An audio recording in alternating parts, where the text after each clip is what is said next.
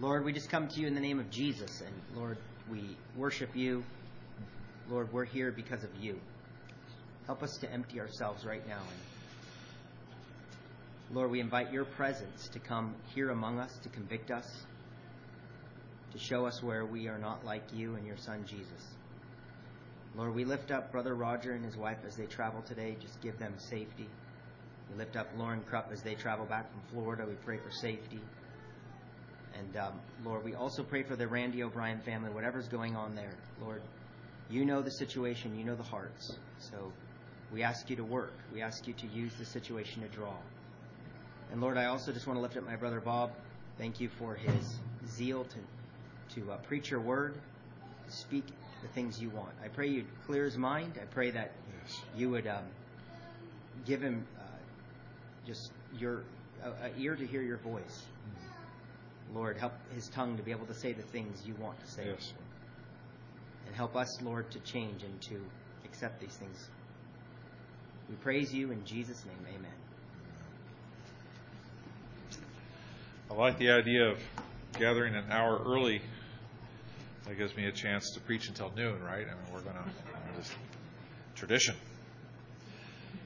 So speaking of tradition, a lot of tradition started out of the chapter we're going to be reading, chapter five, out of Deuteronomy. If you could turn to Deuteronomy chapter five, we are going to go through a lot of verses today.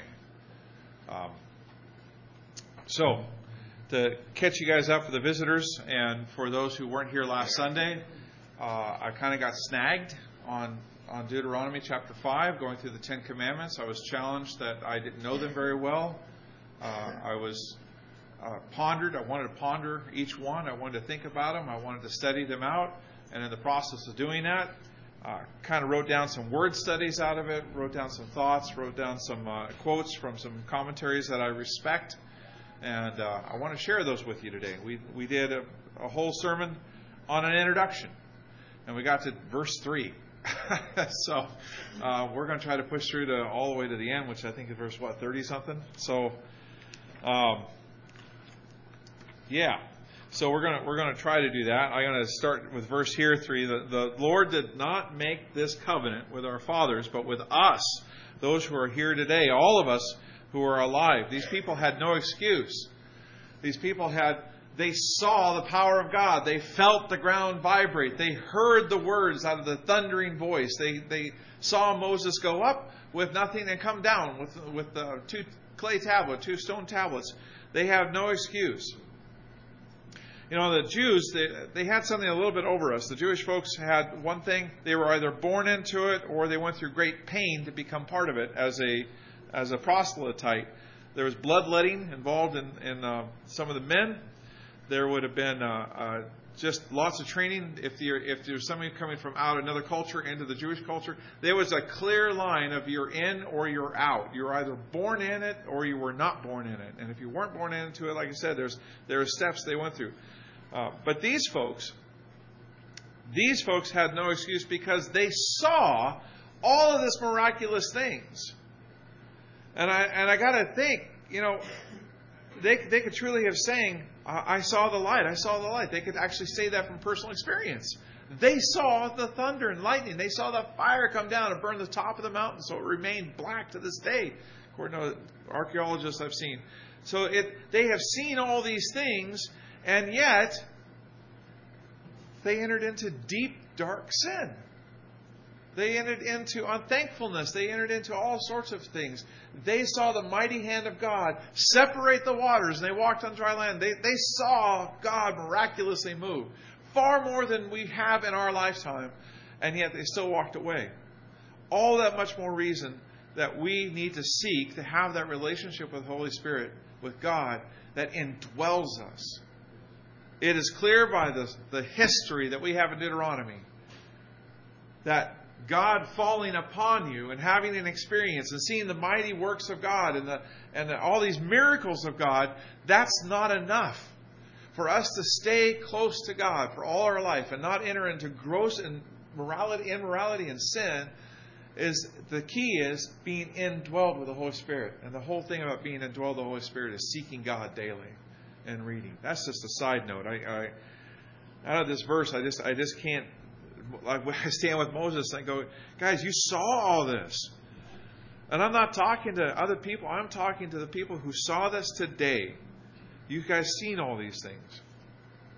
So we need to make sure that our covenant with God is not one that's based on past experiences, but daily asking God, fill me afresh. I want, I want to know more about you, Lord. Verse 4 The Lord talked with you face to face on the mountain for the midst of the fire. Well, he talked to Moses, but in that context, he's, Moses is talking to the people.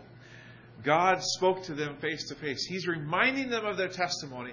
And I would just suggest to us all that is that's an important part of our walk with God is to remind yourselves and remind each other of your testimonies. You know, if you see a brother stumbling, if you see a sister stumbling, and, and if you can go to him and say, you know, you told me last year your your story, how you became a Christian, how God revealed himself to you. Can I remind you what you told me? That's an important thing to do. That's what Moses is doing here. He's saying, "You, God talked to you face to face out of the fire." He's reminding them of the reality of what they walk through. And that's a good practice for us to do as Christians in our covenant that we have with God. Remind each other. God was real for you. Do you remember last year and you prayed for this and it happened? Remind you.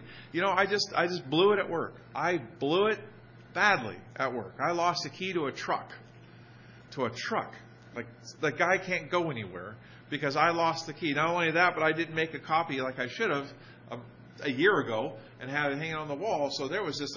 So I had to do all sorts of steps and uh, and pray and pray. And well, God didn't answer my prayer about finding it. You know, stepping out.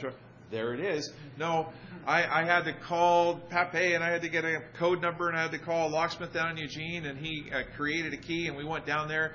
And do you think I prayed all the way from Eugene to the truck? Oh, please, please, please, please. Yes. and I'm going to remember that God answered that prayer. That key miraculously, in my mind, worked. I'm so happy that driver didn't even know about it. So I will admit it to my boss, but I, I don't need to tell that driver I lost his key. Um, but I'm going to remember that. I'm going to remember that as a touchstone of faith. I prayed. God didn't answer the finding it, but He did answer this this code working as a key. That, to me, that's that's awesome. So remind each other. Um, and I do think too that I, will put another plug in. I've said this at brothers meetings, uh, but I think anybody going to our web page could go follow a link that has everybody's here's testimony. Wouldn't it be neat? I found the Lord because I got tired of the naturalistic argument. I argued and argued. I used to love to sit down with Christians because they didn't know what they were talking about. And I could debate them and I could win almost every single argument. I just got tired of the emptiness of it. I got tired of it. And I had a guy that actually had answers, one after another after another, everything I asked. And, and, and finally, he just sat there and he looked at me. We were at the uh, skate world in Eugene, and we're sitting on one of those carpeted benches. And, and uh, he looked at me and he, and he said, What's holding you back? I've answered everything you've had to ask. And I was like, I don't know what's holding me back, but something's holding me back. And then it was just that pride, that resistance. But you know what? God overrode that pride. He overrode that resistance. And He spoke truth into my life by this other man. And, and, God's walked me through all sorts of failures and coming away and going back and, and, and, doing things. But there's, there's a testimony in my life that I can point at. I can point at that bench.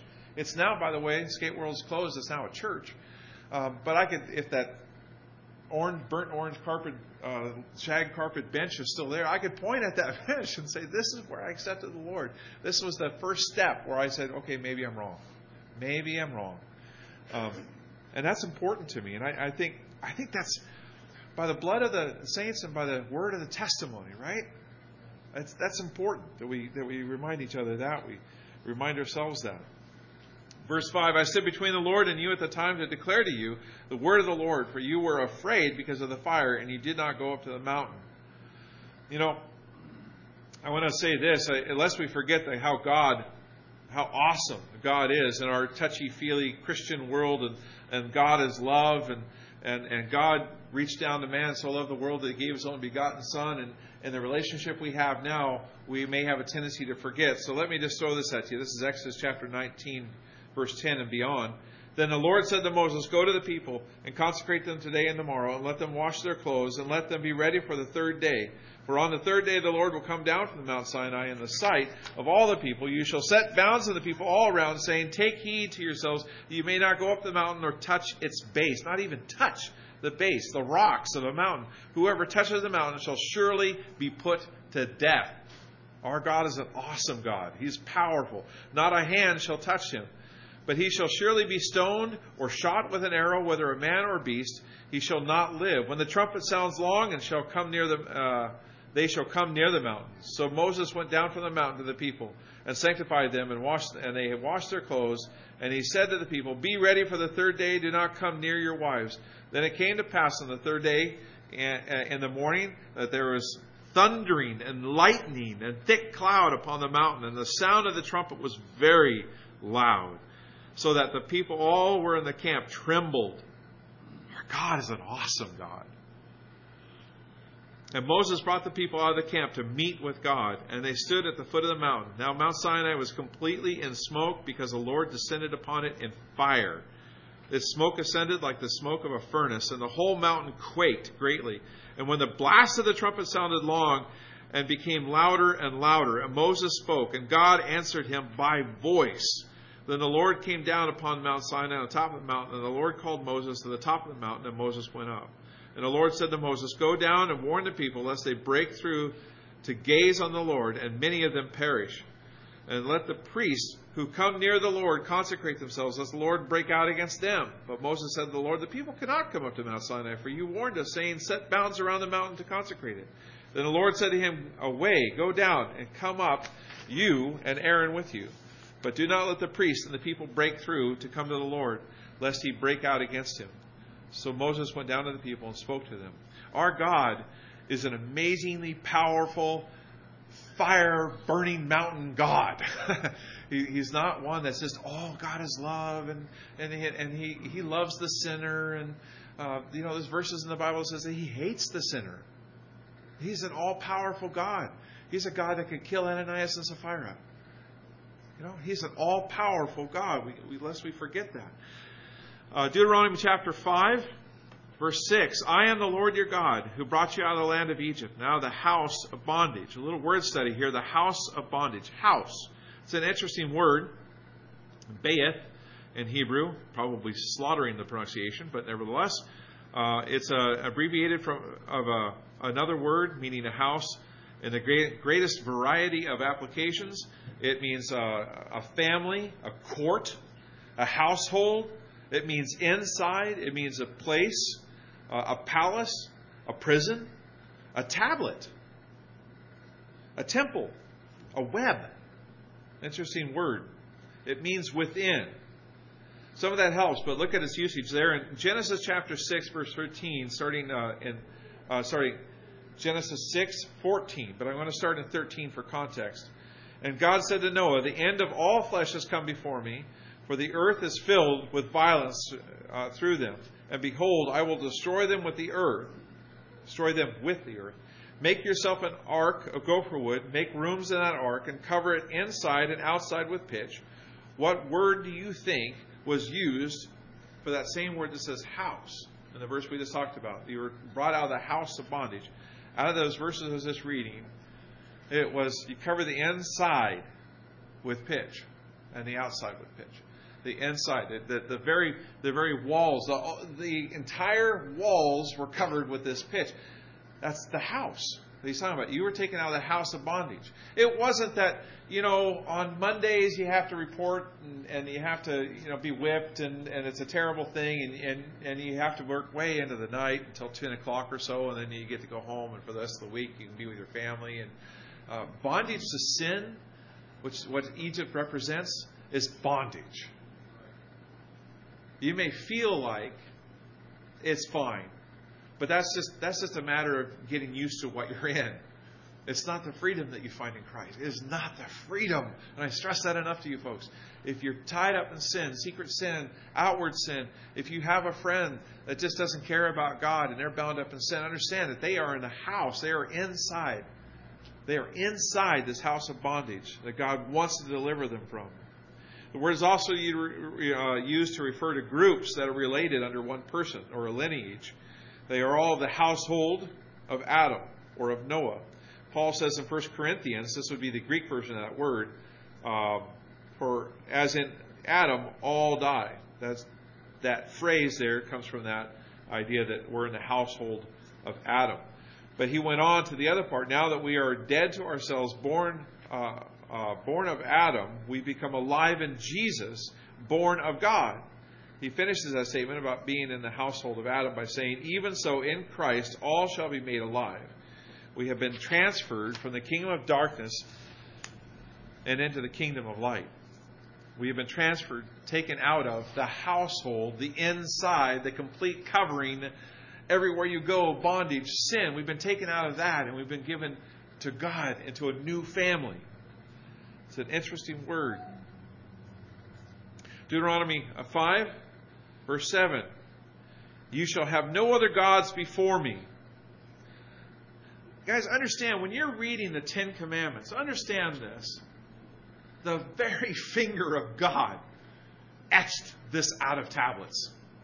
He created the first set of tablets, and for some reason he had Moses create the second tablets, second tablets.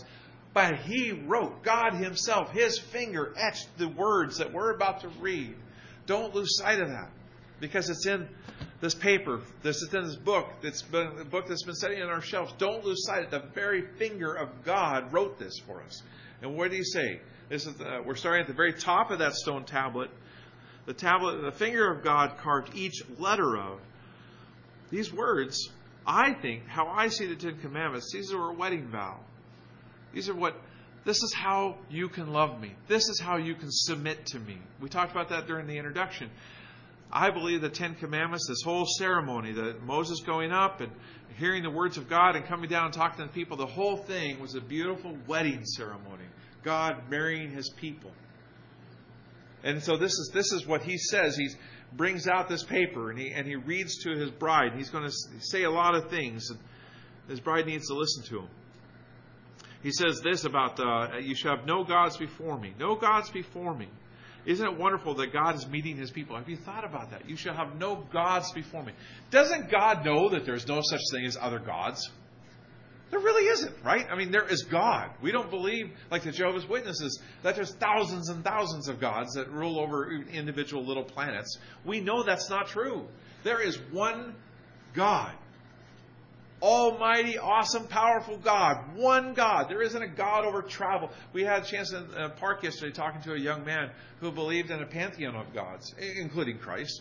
Uh, but there's a God of travel, and there was a God of, of lust, and there was a God of money, and I don't know what else. I, I just like was phasing him out because I couldn't couldn't listen to all. Of it. But there there aren't multiple gods. Yet the all-knowing, all-truthful God says, "You'll have no other gods before me." What does this mean? If He knows that there's no other God, then what it means is He's coming down to our level. Because even though there is no such thing as other gods, in our heart we bow to other gods all the time. Out of comfort or out of out of covetousness or out of uh, out of what? But we bow down, and God comes down to our level, and He says this: "Don't let any of that happen before me." Little word study before me. I thought this this uh, phrase was a bit interesting because I saw it differently translated uh, in a couple of different versions. So let me just kind of throw these out. American Standard Version says, "Thou shalt have no other gods before me." Good deal. Bishop's Bible Thou shalt, which is really spelled funny. That's a really funny Bible to read sometimes. But thou shalt have none other gods in my presence. Think about the difference there. Um, do not worship any God except for me. This is a common English version.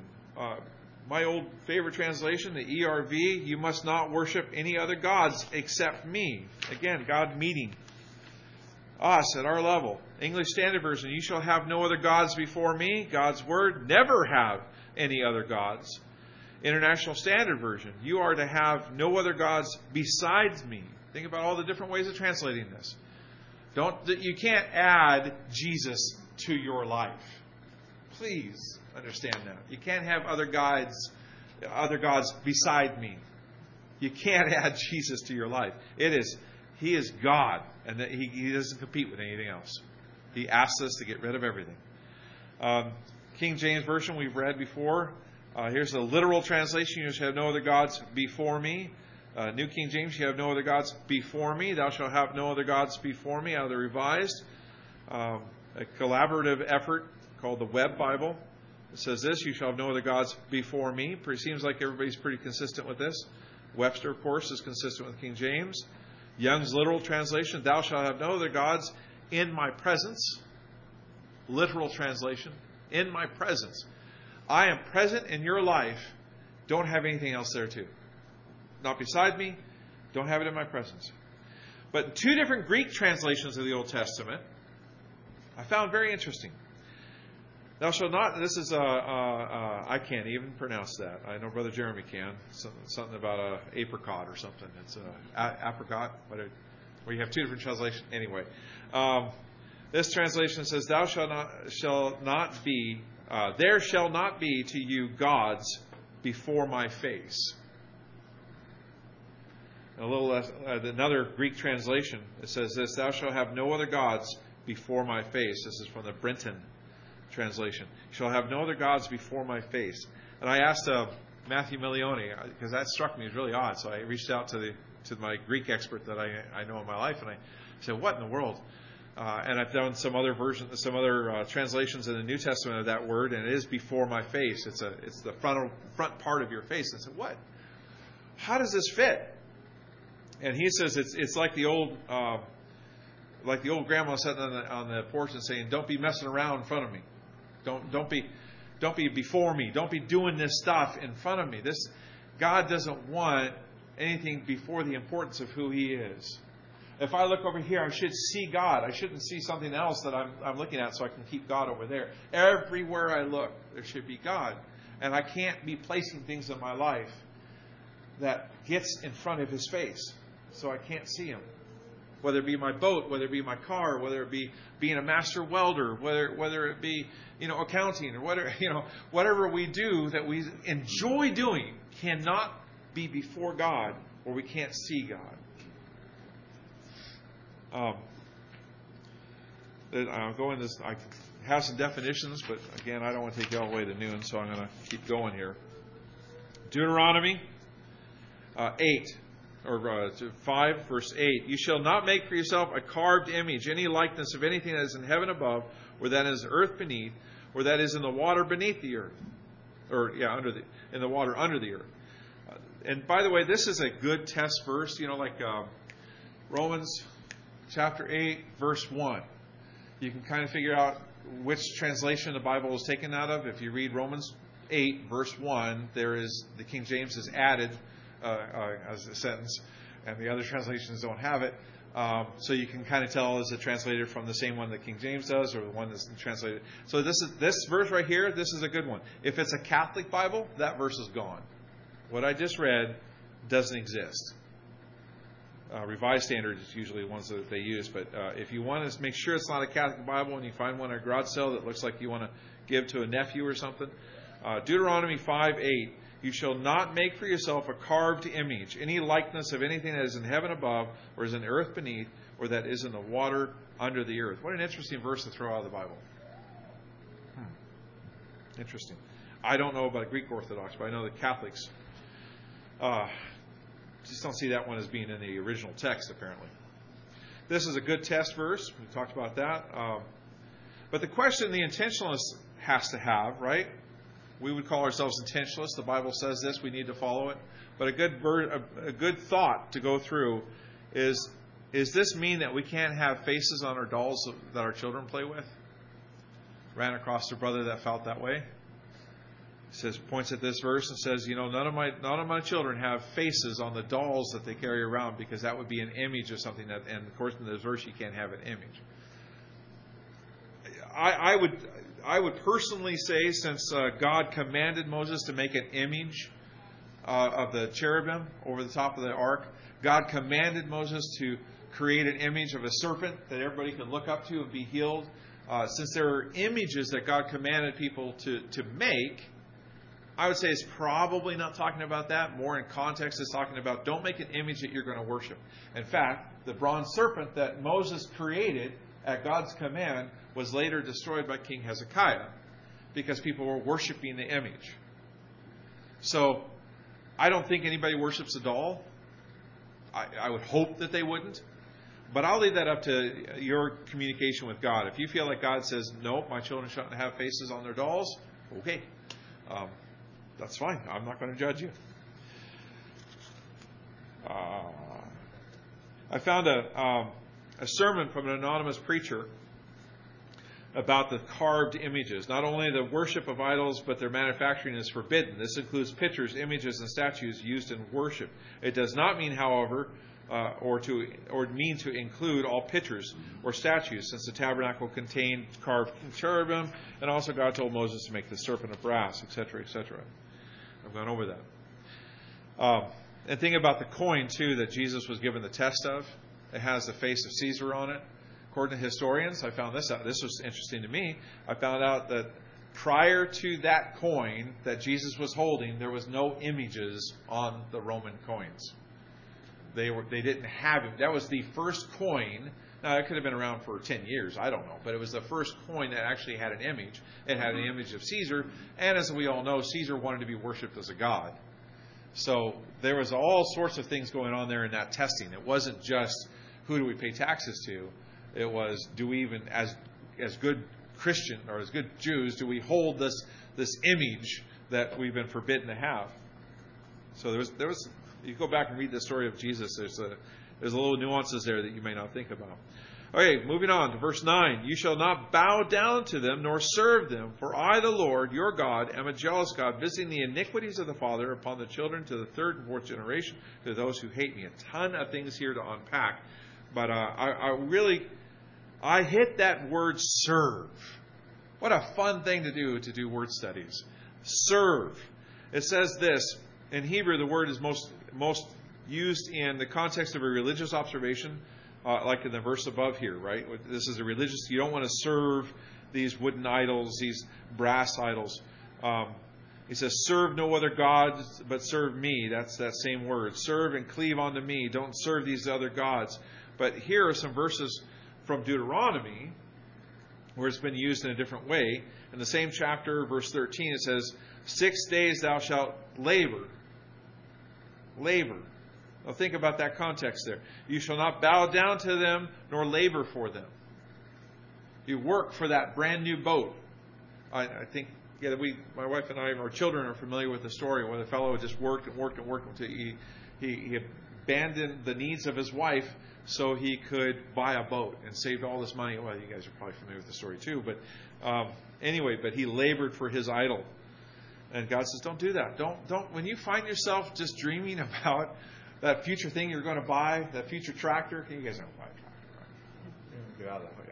Uh, that future tractor, that, John Deere or the New Holland or whatever, or whatever. If you start thinking about that that new rifle, that where where's the king child? There's okay.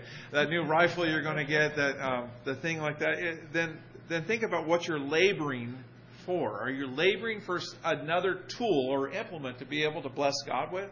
Or are you laboring for something that you can set up in your life and say, I own this this thing? Is it Daisy, right? Is that the most expensive rifle? Um, here's some other uses that words. Uh, Deuteronomy or 15, chapter 15, verse 19. Out of thy flock thou shalt sanctify unto the Lord thy God. Thou shalt do no work with the firstling or of thy bullocks, the, so the, the cows. You can't do anything. Uh, 21, verse 3 Thou shalt take, take a heifer which thou hast not wrought with, has not worked with, which has not drawn a yoke. These are all pictures of, and I could go on and on about working. Um, thou shalt not, uh, this is uh, Deuteronomy 28, thou shalt plant vineyards and dress them. Are we, is there anything in our life that we're paying so meticulous attention to as dressing a vine? okay, this vine needs to go up to this wire and I need to tie it off here and this, this vine here is coming down and it's just going to suck the energy out and it's going to all that thought going towards. Is there anything in our life that we're planning that much thought? And God says, don't have an idol in your life that you're serving, that you're meticulously taking care of. You're going out and polishing. You're washing your car every Saturday. I'm not saying cars are idols. Cars are never idols, right, guys?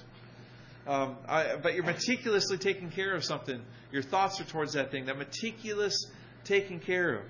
Um, but this was the biggest eye opening, uh, eye opening to me, eye opener to me, was the use of the word. The first use of the word, and uh, uh, I believe this was the Greek translation of the Old Testament. The first time that particular word is used in the Greek translation is Genesis 2:15. Get this, guys. This is powerful to me. This this this set me back for a while thinking about it. Then the Lord God took man and put him in the garden of Eden to tend and keep it. All the little tweaks and the cuttings and the tying up and the support. God gave the command to Adam to tend. That's the word. Don't serve these idols doesn't mean, well, don't bring in a plate of fruit and set it down, or, or um, people in Asian culture that, that bring food and incense and whatnot to their idols. And yeah, that's certainly part of it. But don't tend to it. God told Adam to tend to the garden, to take care of the garden, to, to notice what's going on, and to, to, to work with it, and to do it. All the meticulous little things that Adam was supposed to do in the garden, that God gave Adam the command to do. Again, meticulous little things. So if you're if you have something in your life that you are you're constantly just working on, you're constantly thinking about, you're walking away and you're thinking about it, that could be an idol that you're serving, you're tending, you're tending. All right. Um, this was another really I I was so taken back. There's no way we're going to get to page 36. Oh well, I got to share just a few good things then with you because uh, I'm not going to do 33 sermons on this. The following, this is uh, from Matthew Henry. I want to I want to take the time to think about this. This Matthew Henry found, said something that I thought was so impressive. He says this. The, uh, he's talking. This is a commentary on you cannot serve God and Mammon, two gods. You can't serve these two things. This is what he says here. Uh, the application of it is the business at hand. You cannot serve God and Mammon. Mammon is a Syriac word that signifies gain. So that whatever in this world is or is, is accounted by us to be gain. Philippians uh, 3, 7, and 8. But what things were gained to me, these I have counted as lost to Christ. Yet indeed, I also count all things lost for the excellence of the knowledge of Jesus Christ my Lord, for whom I have suffered the loss of all things, and count them as rubbish, that I may gain Christ. What you're gaining, the things that you're looking at is, is mammon. And he, he goes on. I, I, wish I had time to kind of read this. Um, I got a whole page and a half or so of his commentary. But if you want to be blessed to think about uh, a possible idol in your life, think about that. Think about what, what you're gaining. What what in my life is am I seeking after gain? This is in direct opposition to what Jesus himself said when he defined his own belief system. He said, "Don't you can't love God and mammon. You can't love God and gain. That gain is going to become an idol. It's going to be a second god that you can't have before him." Moving on. Oh, well. Okay, moving on. Deuteronomy chapter 10. But showing mercy to thousands of those who love me and they keep my commandments. Uh, if you go back to verse 9 just a little bit, it talks about this whole idea that that if you sin, I'm going to put that sin upon your children and your children's children and your children's children, right? Verse 9 talks about that a little bit. That always made me scratch my head a little bit because it says in Ezekiel that's not the case. God says, Am I going to hold the sin of the father on the child? No, I won't do that. So if it says that in Ezekiel, what is this talking about? I think what it says is us fathers and mamas, if you're allowing sin in your life, you are given a proclivity to your child of, of gossip, of covetousness, of, of um, loving work more than loving the family, of loving the, the evening newspaper more than loving reading the Word of God, of loving being entertained more than just being able to sit quietly before the Lord. You know, if, if you have if you have sin that you're saying, eh, it's not that big, then you're given a proclivity to your children to say, eh, it's not that big. And it's going to be visited, the punishment of whatever that is, is going to be visited to them. So be watching your habits, be watching the things that you do. I think that's what he's saying in, in verse 9. He's talking about, I'm going to visit the sins upon all, these things. If that was standing alone, then I would say, wow, God, explain that to me. But it doesn't stand alone. We have this clear teaching in Ezekiel that that's not the case. So we have to go back to 9 and look at it and I, I think in the context there, it's more accurately thought of as you're giving permission for your children to sin and therefore be punished like you are from one generation after generation after generation. And there's an example that I could share uh, about a man who's who um, who did that. And they have documented the the sin and his children, his children, his children, his children's lives. Meanwhile, um, can't remember the name, but there's a pastor that was born at the same time as this famous criminal, and his children have become well, not obviously Anabaptist, but his children have become presidents, vice presidents, Supreme Court justices. Uh, I mean, this, the list goes on of how important um, these these uh, members. Uh, hands in the, sinners in the hands of anger, God. Who wrote that? Sorry. Yeah, that's that's the fellow that they went down through his lineage, and they found all these these people who are upright as far as society goes. Um, Okay, uh, so God so loved the world that He gave His only begotten Son. He obviously loves those who follow. It's an obedience thing that God will send His blessings through, and that's that's verse ten. Talks a little bit about that. Um, and I have a bunch of verses here about uh, Galatians three one. Oh foolish Galatians, who has bewitched you that you should not obey the truth, before whose eyes Jesus Christ was clearly portrayed among you as crucified. Uh, Paul talks about in Romans six fifteen what then shall we say? Uh, sin? What shall? What then shall we sin because we are not under the law but under grace? Certainly not. Do not. Do you not know that whom the present? Do you not know that to whom you present yourselves slaves to obey, you are that one slaves whom you obey, whether it be sin leading to death or obedience leading to righteousness? But God be thanked that through you were slaves to sin, yet you yet you obeyed from the heart that, that form of doctrine in which you were delivered, and having been set free from sin, you become slaves to righteousness. It's He loves to bless those who obey. Again, it's a love language. If we can get if we can get that into our hearts, that He's not just commanding us to just to see us walk around like little tin soldiers and do what He wants us to do, but He wants to pour out His blessings that He knows only comes when our hearts are prepared centered around obedience, when we're obeying. He pours out those blessings when we're obeying. He, he enters forgiveness where no forgiveness should probably be because we obey and the people that need to forgive us obey. It, it, oh, it's just beautiful. And it goes into not just Paul's writings, but Hebrew 9, or Hebrews 5 9 says, having been perfected, uh, he became the author of eternal salvation to all who obey him. So, verse 10 out of the Ten Commandments, or uh, out of uh, Deuteronomy chapter 5, that he pours out these blessings to generation after generation who obey him. That comes from that. You're given the proclivity of your children to obey when you're obeying, and the blessings come. Uh, let's go to verse 11. You shall not take the name of the Lord your God in vain, for the Lord will not hold him guiltless who takes his name in vain. Uh, easy to just say, uh, to say this commandment that we don't use the Lord's good name as a cuss word. I remember there was a, a preacher fellow once when I was learning about God. I'll always remember this line. He said he stopped off on the side of the road to help a guy. It was raining, it was dark, and he was just helping him change his tire. He thought, oh, this is a good Christ thing to do. I'll go out there. And he did that. And he was helping this guy change his tire. And the guy slipped and he hit his knuckle. And he yelled out God's name. And he had to stand back and he looked at the guy and he says, well, I, I, Can you just explain something to me? When, when their figure of history steps out and, and, and dies and does all this miraculous stuff and loves you to the point where he'll suffer, why use his name? What can you just explain to me why you didn't yell out Hitler? I mean, somebody at least deserves it.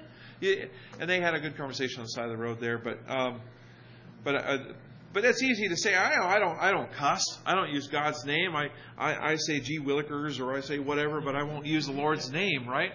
Um, this was a powerful. I don't know if it was Matthew Henry or the other one I really like. Um, this this was a powerful thing here. He says this um, to go deeper on that. Every time you or I. Uh, okay, so if here's this idea that when you're when you're at a wedding and there's a couple standing up there and they they exchange vows and in the name of God they're married. It says in Malachi that you're a witness. It also says Malachi, more importantly, that God's a witness to that. But it says that you're a witness. Now, what's a witness's responsibility? You don't just walk away after you've given them their new sets of pots and pans or their new toaster or whatever as a wedding gift, but but you're there for them. If they're having problems in their marriage, speak to them. Pray for them. Reach out to them. Give them a letter of encouragement. Do something like that. You know how hard it is when they're brand new married. There's all sorts of things to work out when two households are, are blending. Uh, just two, it's just two people are blending. There is all sorts of issues there. If you stand as a witness of their, their marriage in Jesus' name, if their marriage is in Jesus' name, then you have a responsibility as a witness. Don't just walk away from that. You hear about somebody going through a divorce and you were there at their wedding. There's a responsibility as a witness. Um, what about our prayers done in Jesus' name, public and in private? Are we using the names, the name of the Lord in vain when we're praying about someone we really don't care about? We're just, you know, are we, are we saying Jesus' name over things? Are we just throwing that name out because that's what's expected of the culture? Or are we really praying? Are we praying honestly? Are we taking the name of the Lord in vain, uselessly?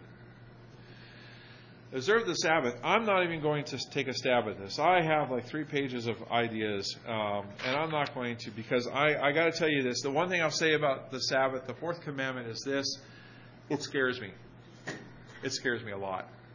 I, I had it theologically down pat. I understood it. In the New Testament, the Sabbath was Jesus.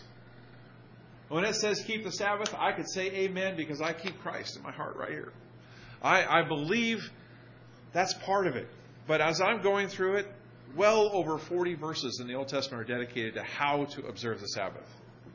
You go through the Ten Commandments, and I don't care where you grab them, it is the most, most prolific amount of words to describe what He wants, why He wants it. The, the Sabbath is important to God. Now, is it important because it represents Christ? Maybe. But you know what? God said in one, one picture, he tells Moses to speak to the word, the rock, and water will come out. Another one, he says strike the rock, but he, he never says strike the rock twice. He never says take credit for it. So Moses got punished for something, uh, and it was just a little little deal to him. It was a rock. What's the big deal? You know, it's a rock. Well, Paul tells us in the New Testament that rock was Christ. God took it very seriously when he took a, a stick to it and broke it and, and, and, took credit for something that God wants to do. It's a little bit like taking, uh, giving, when Jesus said, when you say Satan has the power that God has the power, it's blasphemy against the Holy Spirit. There's, there's something there. There's something there that doesn't quite make sense to our, our fleshly brains. There is something significant about the Sabbath. There is something I can't grab. There's something I can't say definitively. It's not for us. Um, and I and I and I think the history of the church would say that it's not necessarily a day, that it's a Saturday or a Sunday even, because they met on a Sunday, and the first church that we read about in Acts was almost exclusively Jews that would have kept the Sabbath more than anybody else, if if the Sabbath the Sabbath is Saturday. Um, it's a day of rest, and what type of rest? And I I focus more on that than anything else because I really feel like God was trying to say something and I don't know what He was going to say. I don't. So I can't. So I'm just going on.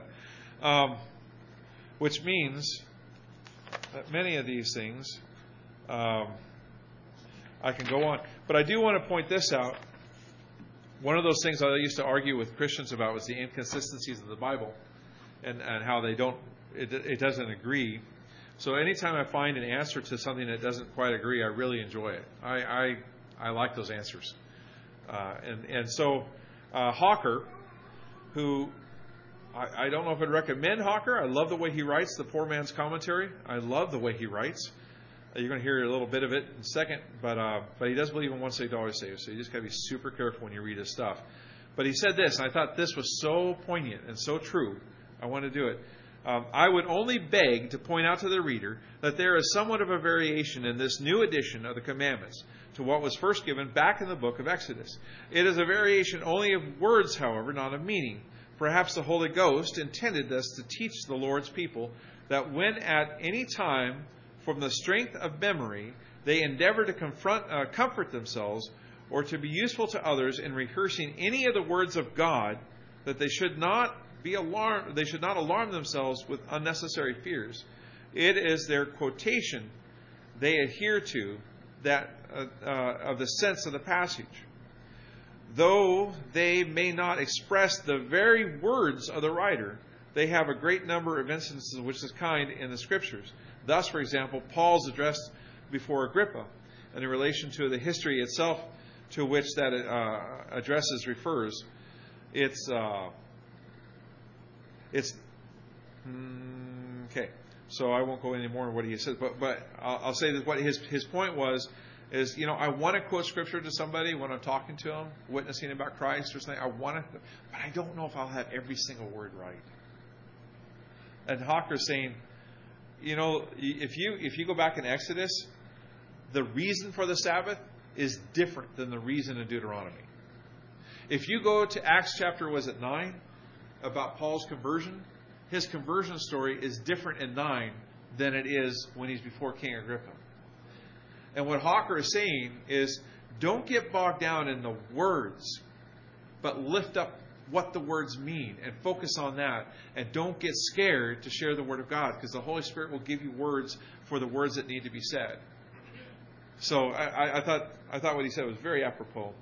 Um, honor your father and mother, verse 16. Uh, it says, uh, I just go into Hebrew is a very picturesque language. For example, eternity. Someone want to tell me what the, the, the picture is in Hebrew for eternity? It's a beautiful picture. It's the same word for horizon. Think about it. It goes on and on and on, doesn't it? It's a beautiful picture to say eternity, is to say the horizon. Exact same word in Hebrew. The word here, honor your father and mother, is the same word as adding weight. In a negative contact and con, uh, negative context, it, uh, the balances and the scales, and God saying being honest in the scales, don't add weight to one. The same word. It's adding weight. Adding weight. Children, you add weight to your parents, and I, and, and I could go into this recently politically, not too recently for you guys, you were just toddlers, but recently for me. Uh, there was a politician who didn't have much experience, he didn't have much know how, and so he got a running mate that uh, had a lot of experience and a lot of know how, and everybody who was against him used this word gravitas over and over and over and over in nauseum. Every time you turn around, that word is being used. Gravitas means adding weight. And, and they were saying that he now becomes a viable candidate because he's added the weight of this other fellow. They were trying to slam him. They were saying that this guy, he's clearly he's not qualified, but this other guy is, and so he just did this so he could he could have weight. Well, you know what? God says if you add weight to your parents' words, if you if your parents say something and you you don't just like, yeah, you know, they don't know what they're talking about, and uh, um, I'm not sure. But if you add weight, make it weightier, what they have to say, then then God says what? He says uh, that God was commanding you that, that your days may be long and that it may be well with you in the land which the God will give you. So he's he's saying, respect your parents. Not just bow before them and do all the other wonderful things, but he says, respect your parents. Give give weight to what they have to say. If they say, you know, I just don't think that's a good idea, son. I don't know. Uh, I just don't think you should be doing that. Don't enter into a debate with him, but find out why, and then and then give weight to what he has to say. He's an expert. Do it that way. Um, thou shalt not murder. Oh my! I have such a great quote out of this. Um, I can't I can't avoid not saying it, so I will. Uh, I believe this is Matthew Henry. No, Wesley. Wesley said this about it. Thou shalt not kill. Kill. Have you uh, have you not tempted anyone to which which might shorten his life? In other words, have you not made anybody else angry? Have you tempted none to in, uh, temperance? Have you suffered none to be impertinent under your roof or in your company? Have you have you done all you could in every place to prevent impertinence of all kinds? You know, uh, it says there in Romans, what does it say? Chapter 12, it says, so, so far as it be upon you, but be at peace with others. have you, are you stirring people up? Boys, particularly my two oldest boys, um, keep, keep this in mind. If you're, if you're making each other upset, even in a playful way, then, then, you know, that could be a murder you're shortening that you may be shortening somebody's life because they're getting spun up, they're getting angry, um, and, it, and it just it's all fun and games until somebody gets hurt, right? Um, and anyway, he goes on with this thing, And, he, and then he talks about, uh, really, you're not committing murder? Really? Well, what about, have you ever eaten anything or consumed something that you know is bad for your body? Well, isn't that like self hatred? Isn't that like self murder? You know that this, that my mom used to, as she was smoking cigarettes, she would say, you know, that this, they say that this is a, one more nail in my coffin. Oh, why are you smoking? and she did die of lung cancer. So, uh, if you ever done anything to your own body, has anyone tempted you with strong drink, knowing that this is going to destroy my liver, this is going to destroy my reputation, this is going to destroy my thought process? I mean, then why in the world would I ever do that? Uh, so, don't be involved in self murder. Because God says it's one of the Ten Commandments. Uh, adultery, boy, that's a, I, uh, God. Jesus redefined adultery, guys, young men, young women.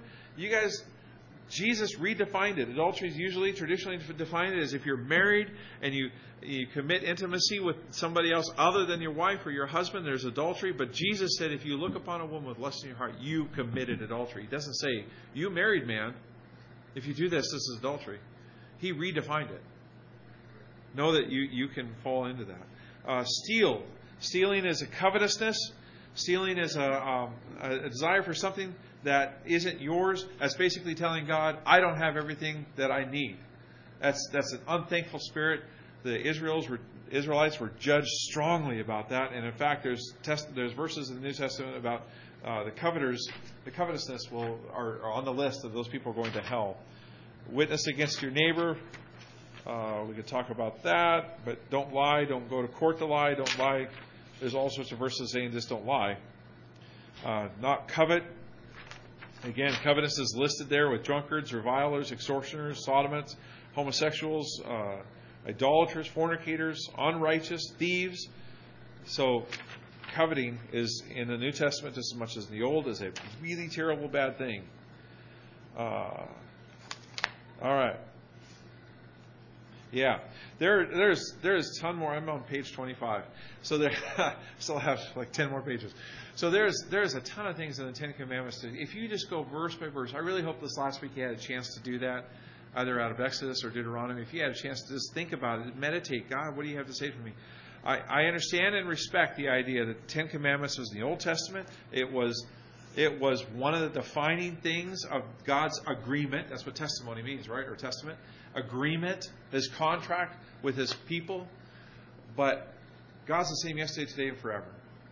There is something in the Ten Commandments that He wants us to hold on to. It, most of them, all of them, I would say all of them now.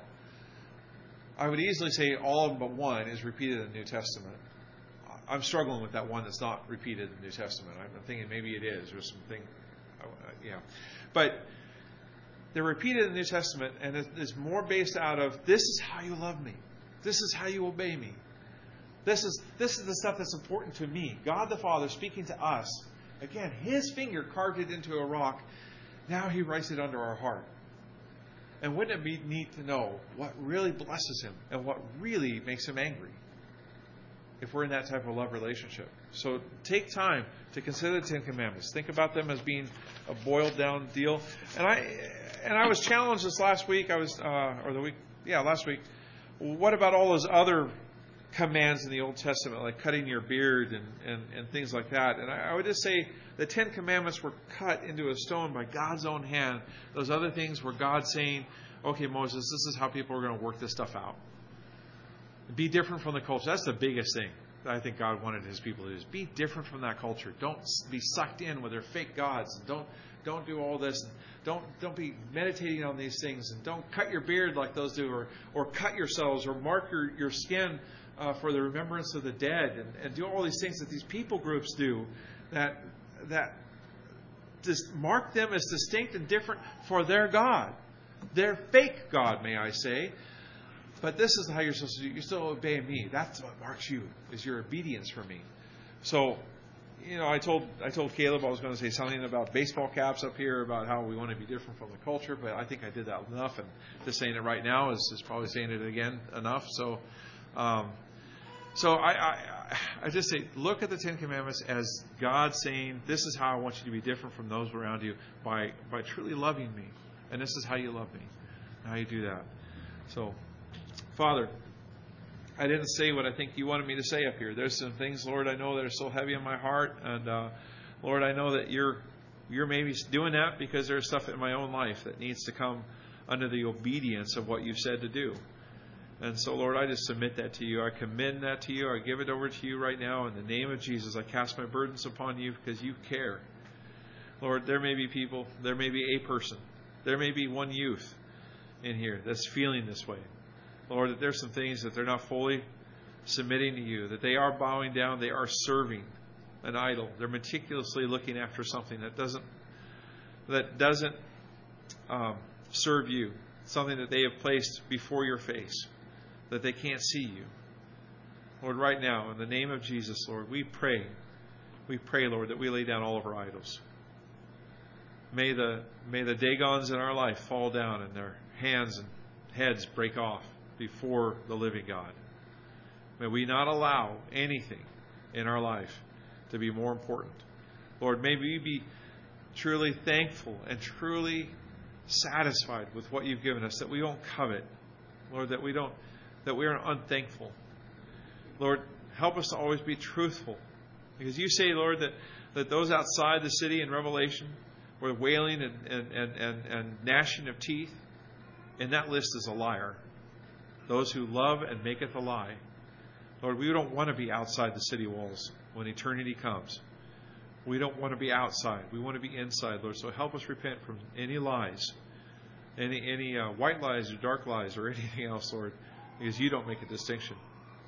Lord, help us to know what it means to, to love you and to give you everything, to rest in you, to uh, to trust in you, and to give you the honor, Lord, and to do everything else you've called us to do. In Jesus' holy name.